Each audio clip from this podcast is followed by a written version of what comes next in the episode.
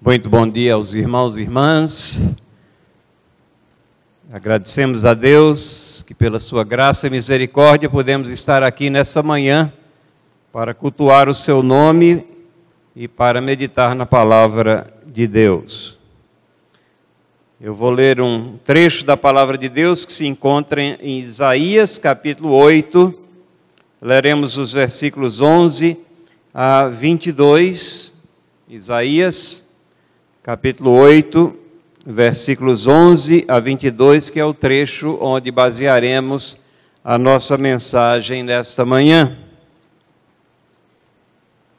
Isaías, capítulo 8, versículos 11 a 22. Porque assim o Senhor me disse, tendo forte a mão sobre mim, e me advertiu que não andasse pelo caminho desse povo, dizendo: Não chameis conjuração a tudo quanto esse povo chama conjuração. Não temais o que ele teme, nem tomeis isso por temível. Ao Senhor dos exércitos, a ele santificai. Seja ele o vosso temor, Seja ele o vosso espanto. Ele vos será santuário, mas será pedra de tropeço e rocha de ofensa às duas casas de Israel, laço e armadilha aos moradores de Jerusalém. Muitos dentre eles tropeçarão e cairão, serão quebrantados, enlaçados e presos. Resguarda o testemunho Sela a lei no coração dos meus discípulos. Esperarei no Senhor que esconde o seu rosto da casa de Jacó, e a ele aguardarei. Eis-me aqui, e os filhos que o Senhor me deu para sinais e para maravilhas em Israel, da parte do Senhor dos exércitos, que habita no monte de Sião. Quando vos disserem, Consultai os necromantes e os adivinhos que chiureiam e murmuram: acaso não consultará o povo ao seu Deus? A favor dos vivos se consultarão os mortos. A lei e ao testemunho, se eles não falarem dessa maneira, jamais verão a alva. Passarão pela terra duramente oprimidos e famintos, e será que, quando tiverem fome, enfurecendo-se, amaldiçoarão ao seu rei e ao seu Deus, olhando para cima. Olharão para a terra, eis aí angústia, escuridão e sombras de ansiedade, e serão lançados para as densas trevas possamos ser edificados pela meditação nessa palavra e nesse texto. Vamos orar mais uma vez pedindo a orientação de Deus. Te agradecemos, Senhor Deus, pela tua palavra e agora faz com que possamos entender essas coisas que estão escritas aqui. Às vezes parecem distanciadas, remotas, mas elas são tão presentes e tão aplicáveis aos nossos corações. Te pedimos perdão pelos nossos pecados e dá-nos agora concentração naquilo que nós vamos meditar e expor. Em nome de Jesus. Amém. Irmãos, o nosso tema nessa manhã, pegando esse texto aqui de Isaías, capítulo 8, versículos 11 a 22, é a verdadeira maravilha, um povo separado a verdadeira maravilha, um povo separado. Para que nós possamos entender aquilo que está aqui escrito, dentro do contexto geral que Isaías vem descrevendo e registrou aqui pela inspiração do Espírito Santo para nossa instrução, os capítulos anteriores e até os versículos 1 a 11 que levam até o trecho que nós lemos, nós vemos aqui que o povo de Deus passa por tempos difíceis. Na realidade, nós sabemos e aqui o termo utilizado é a casa de Israel, está é, dividida. Temos o reino do norte, Israel, o rei naquela ocasião era Peca, filho de Remalias, as dez tribos ali, também chamado Reino do Norte, e ele faz aliança com um rei estrangeiro, com um rei chamado Rezim, contra o reino do sul, os israelitas do sul, ou o reino de Judá, cujo rei era Acás. O reino do sul era constituído por duas tribos, e aqui nós temos uma luta de irmãos contra irmãos, uma situação de divisão na casa de Israel. E acontece que o povo do, de Judá, do reino do sul, onde Isaías é, profetiza aqui, é, em vez de confiar em Deus, olha para um outro rei, o rei da Assíria, como fonte de socorro. E a palavra do profeta é uma palavra para trazer é, lucidez àquele povo é, vocês vão ser assolados por essas coisas que vocês admiram, vocês estão confiando nesse poder externo aqui que vão livrar, que vai livrar vocês da mão do inimigo, agora constituído por aquela aliança lá do reinado do norte. Vocês vão ser assolados. Vocês não devem temer a homens, mas temer a Deus. Deus é, é aquele que nos protege, Deus é, é rocha firme. Como servos dele, nós somos a sua mensagem viva.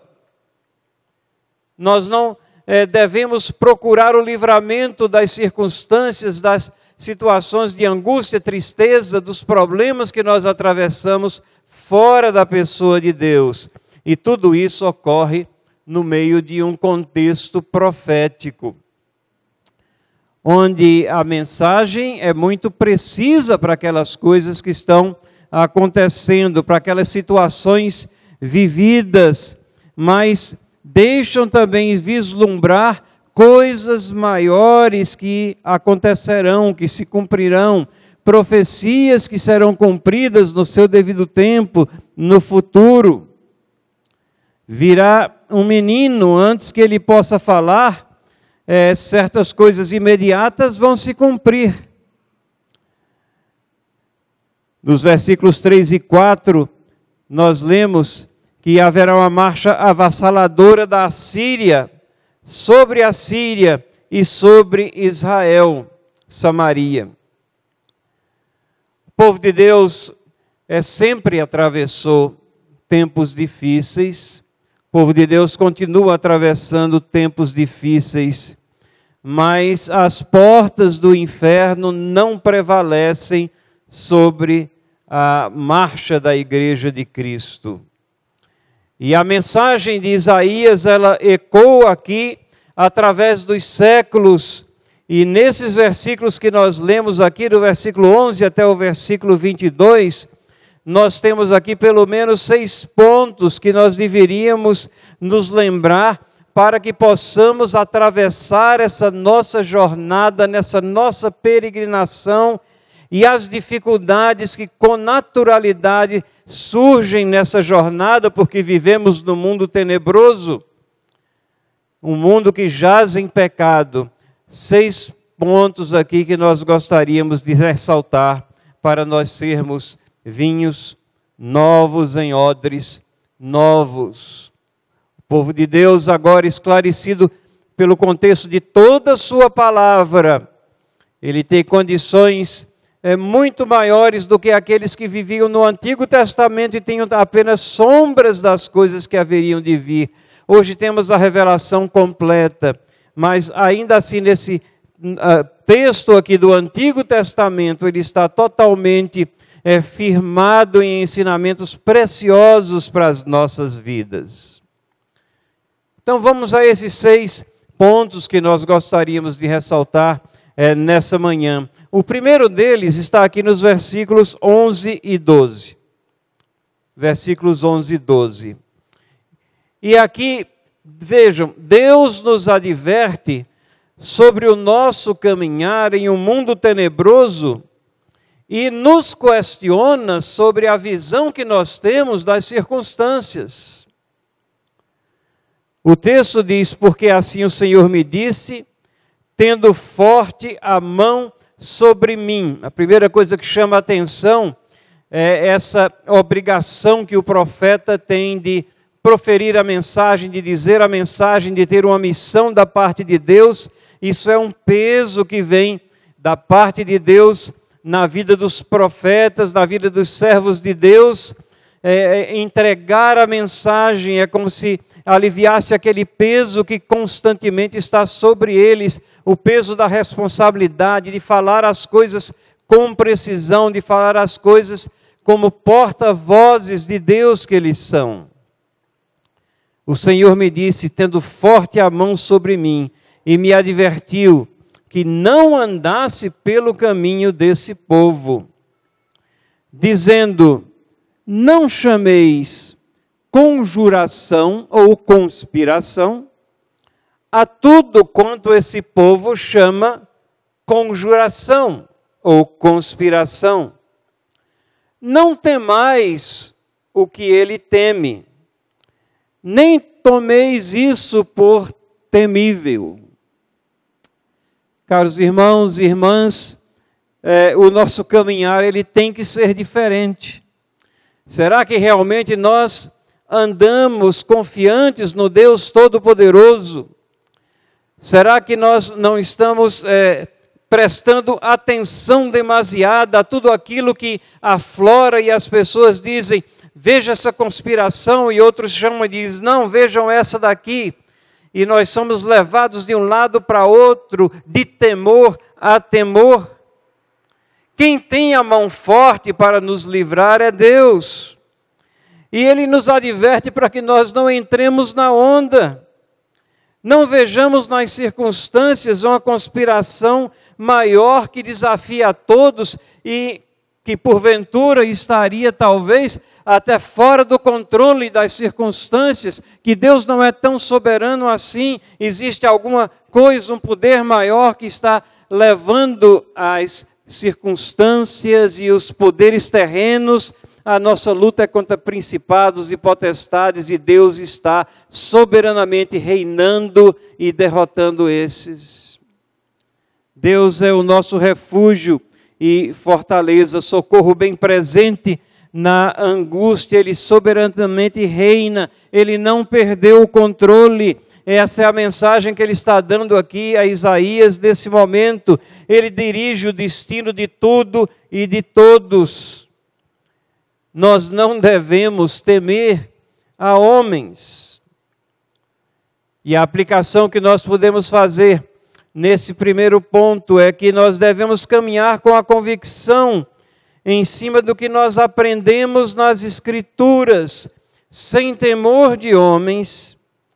Ousemos ser diferentes, ousemos ter o nosso foco na pessoa de Deus, no seu poder e vamos é, testemunhar na nossa própria vida esse poder em operação e também na vida daquele, da igreja e daqueles que nós conhecemos.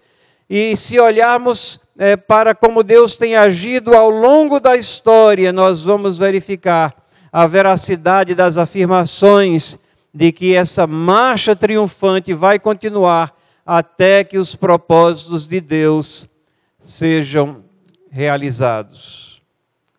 Deus nos adverte sobre o nosso caminhar no mundo tenebroso, no mundo que é pecado, no mundo onde as histórias surgem aqui e ali. Mas Ele questiona nós sobre a nossa visão das circunstâncias. Esse é o primeiro ponto aqui, e é uma advertência que vem de Deus. Me advertiu que não andasse pelo caminho desse povo. Seja diferente, somos diferentes, seja diferente.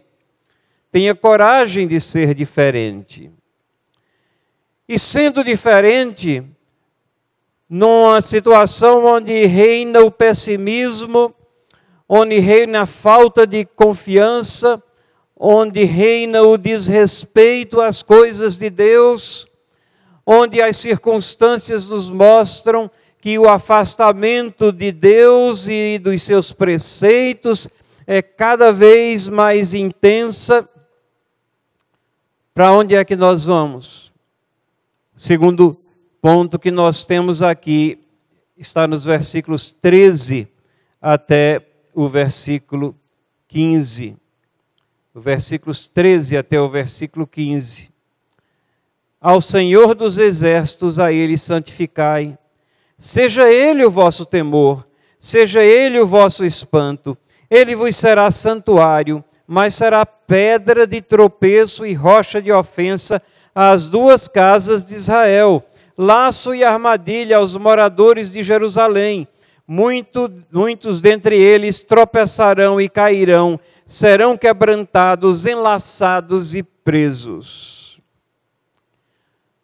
Segunda coisa que nós aprendemos aqui, que é dita por Deus a Isaías, é que Deus nos direciona a visão correta sobre a sua pessoa, ele é santo e ele é justo.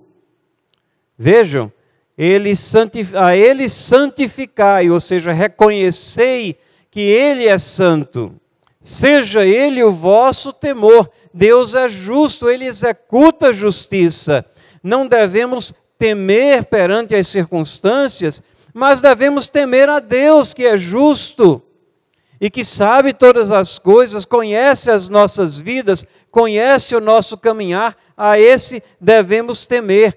E aqui o temor é uma expressão, obviamente, de respeito, de reconhecimento do poder de Deus, mas é também temor, medo daquele que executa o seu julgamento da mesma maneira como ele diz que fará.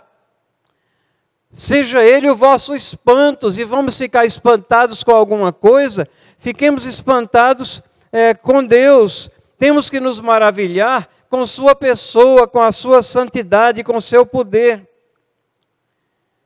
Deus nos direciona a visão correta sobre Sua pessoa.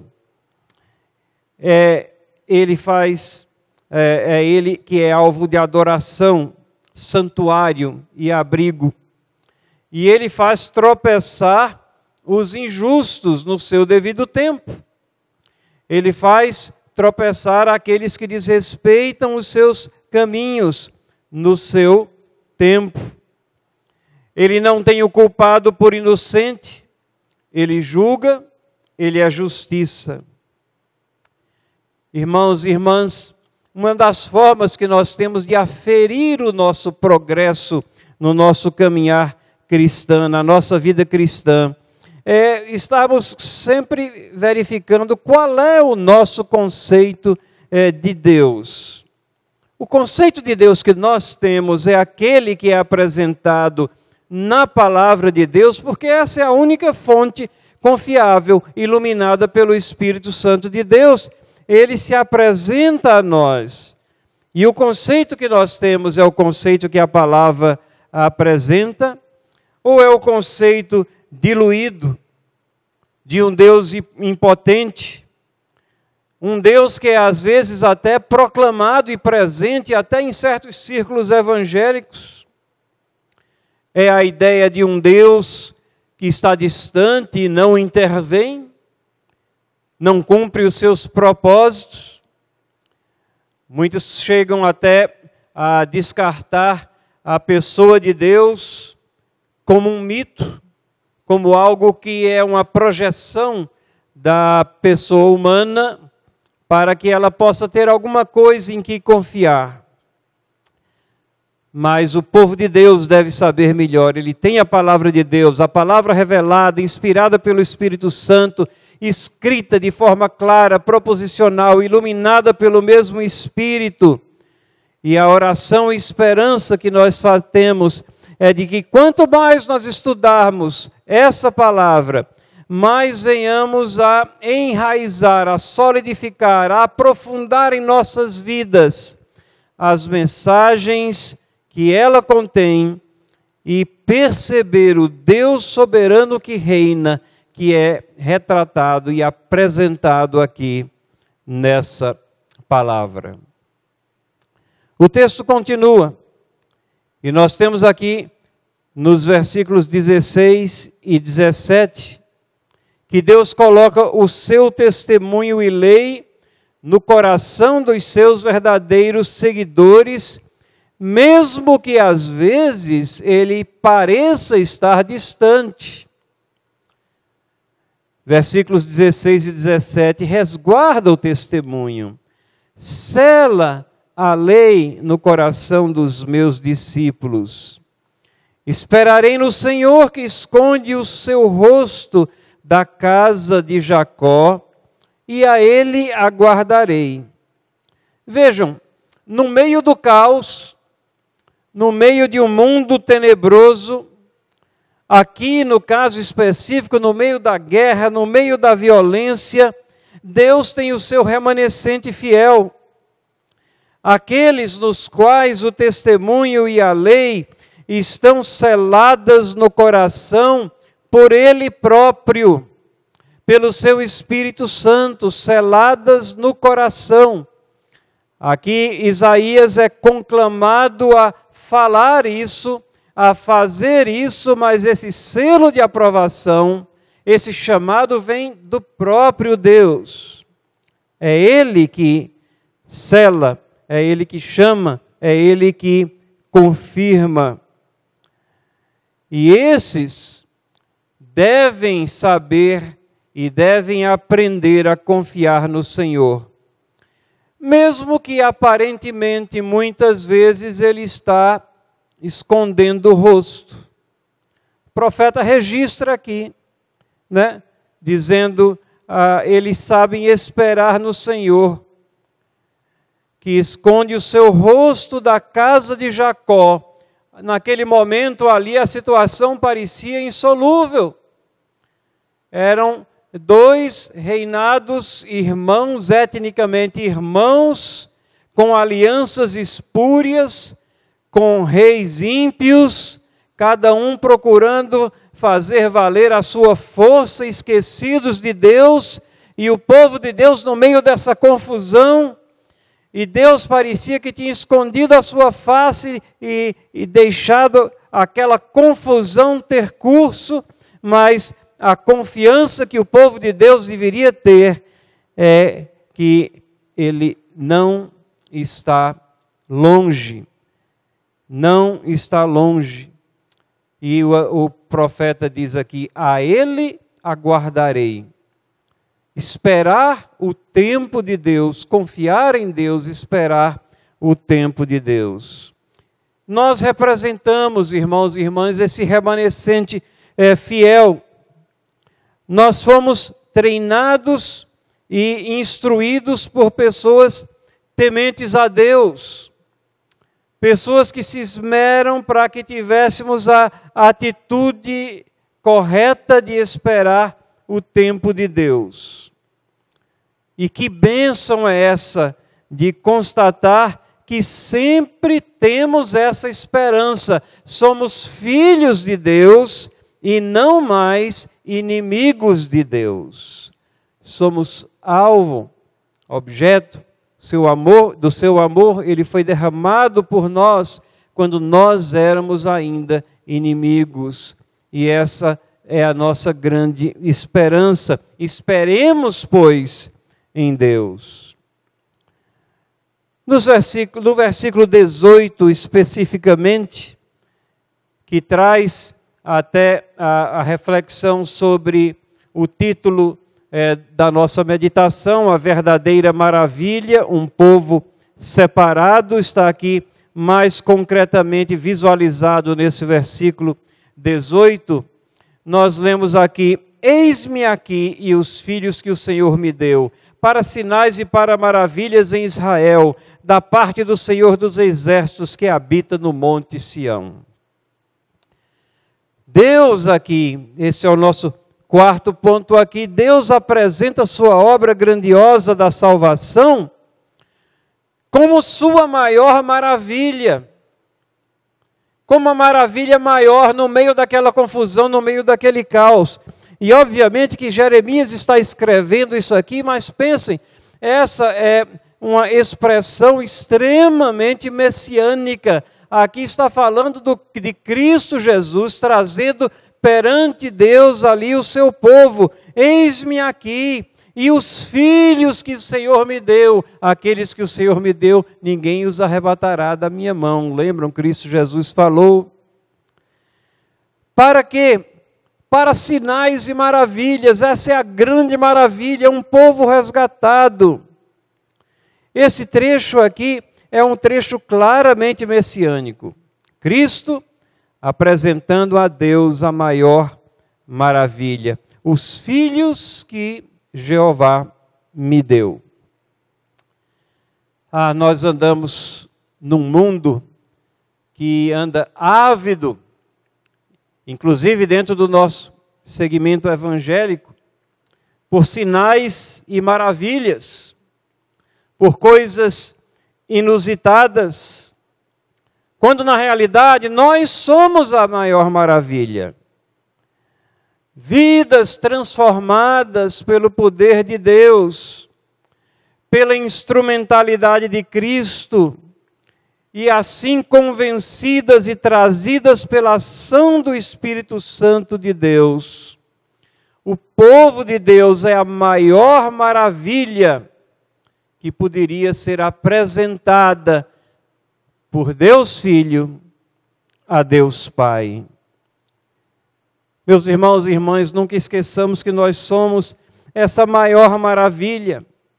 Vidas transformadas, polidas pela instrução da palavra. Nunca nos esqueçamos que essa transformação de vida é o grande milagre da parte de Deus.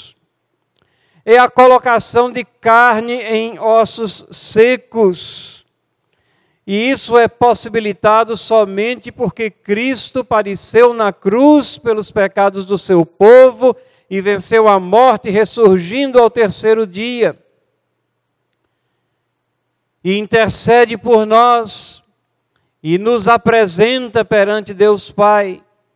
Essa é a maior maravilha, porque desejaríamos outras maravilhas além dessa por que deveríamos cair de joelhos em ação de graças por algo mais, além do fato de que Cristo nos resgatou da lama do pecado?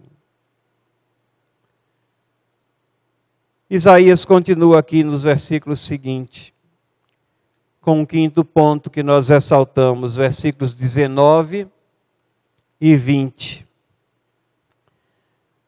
E aqui ele traz algo tão contemporâneo também para nós. Quando vos disserem, consultai os necromantes e os adivinhos, que chiureiam e murmuram, acaso não consultará o povo ao seu Deus?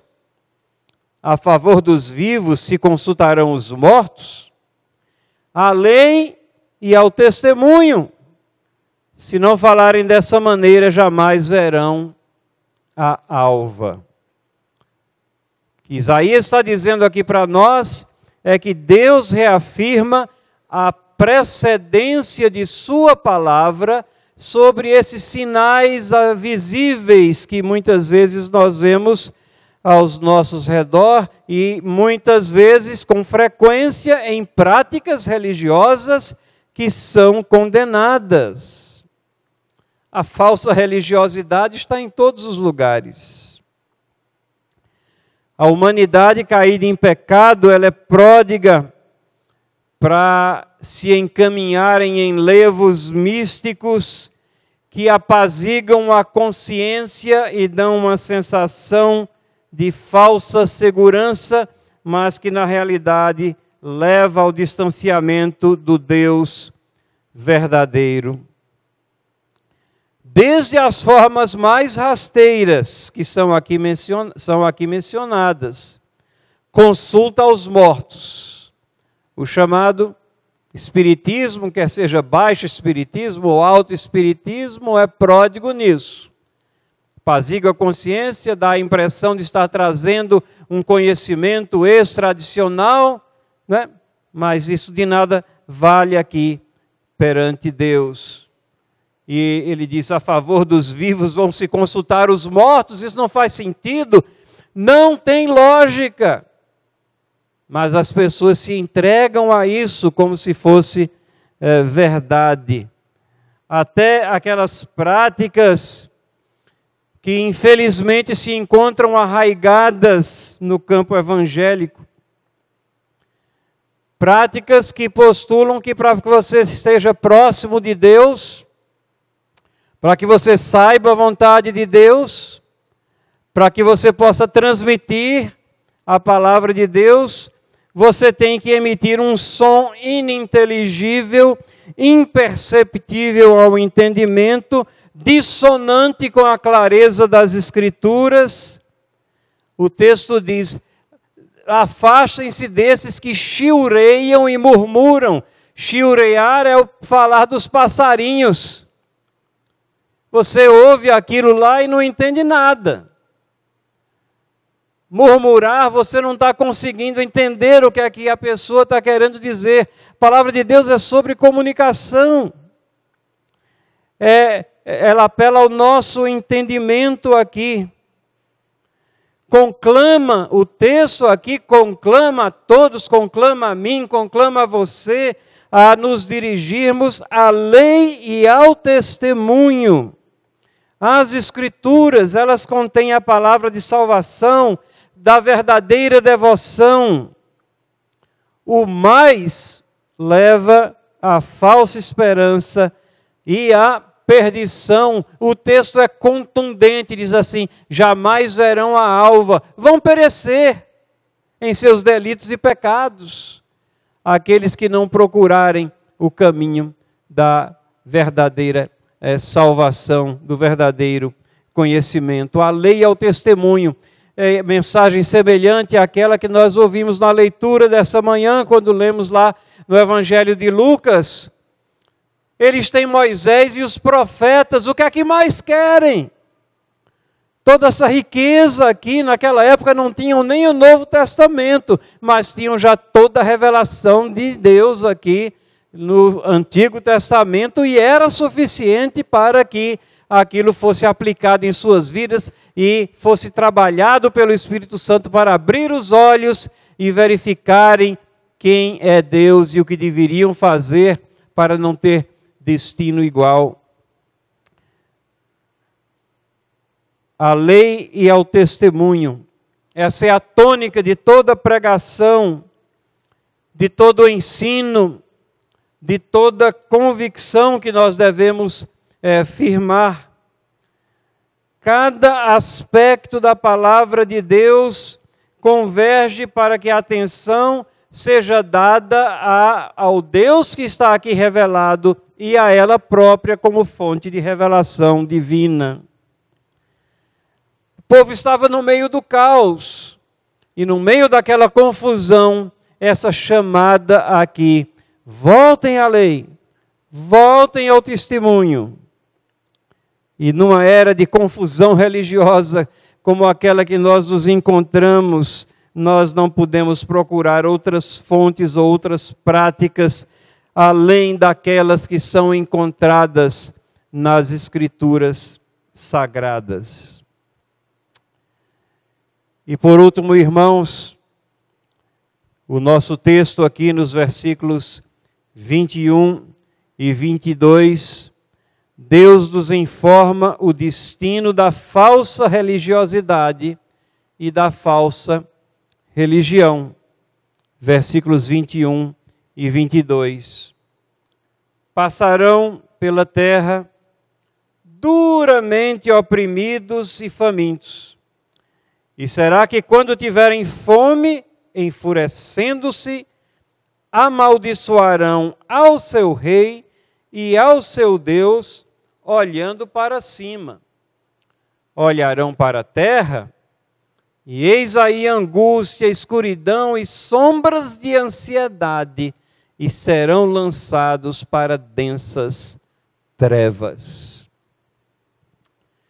Poderiam haver palavras mais duras de julgamento, do julgamento divino, palavras duras que são registradas aqui por Isaías. Mas não é essa cena que nós vemos repetida ao nosso redor? Pessoas alienadas de Deus, que não o reconhecem, que sofrem as consequências, muitas vezes na carne, de seus próprios pecados. Mas quanto mais se afundam nos seus delitos e pecados, mais afrontam a Deus, rejeitam a autoridade, o texto diz: amaldiçoarão ao seu rei e rejeitam a pessoa de Deus. Amaldiçoarão ao seu rei e rejeitam a pessoa de Deus, olhando para o alto, desafiando a Deus. Olham para os lados e nada encontram senão angústia e escuridão vivem em ansiedade, em ansiedade constante, porque lhes falta o alicerce, a âncora, a confiança do Deus vivo e verdadeiro. Não tem futuro, serão lançados em densas trevas. Essa é a dura realidade. E esse é o contexto no qual nós somos chamados para servir e para proclamar a mensagem de Deus. É em Deus que temos que confiar, para que tudo aquilo que Ele nos revela em Sua palavra, tudo aquilo que é, nós vemos e ouvimos quando nos achegamos à casa de Deus, quando temos a instrução advinda daqueles que nos ministram a palavra de Deus, possibilita que sejamos testemunha de Cristo no mundo que perece. A mensagem de Isaías, obviamente, não termina aqui. Aqui é um trecho, trecho só, não isolado, procurei dar um pouco do contexto, mas ela continua. Ela não se encerra com essas duras palavras de julgamento, por mais que elas fossem, naquela época, necessárias, e por mais que elas sejam e continuem sendo necessárias nos nossos dias. Mas não é surpreendente que é exatamente no capítulo seguinte, no capítulo 9, que temos as mais precisas e belas palavras de esperança e de redenção o anúncio do Cristo que salva. No meio do caos, no meio da confusão, no meio da incerteza, no meio da luta entre irmãos, no meio da, da pandemia, das incertezas da pandemia. O anúncio do Cristo que salva, 700 anos antes da sua vinda. A luz, sim, a luz no final do túnel e não é pouca luz, há muita luz. Versículo 2 do capítulo 9 diz assim: O povo que andava em trevas viu grande luz, e aos que viviam na região da sombra da morte, resplandeceu-lhes a luz. Ah, a propósito para a nossa existência, a alegria no versículo 3 do capítulo 9, a alegria lhe aumentaste, alegram-se eles diante de ti. Por quê? Porque essa alegria, o que representa essa luz? Versículo 6: Porque um menino nos nasceu, um filho se nos deu.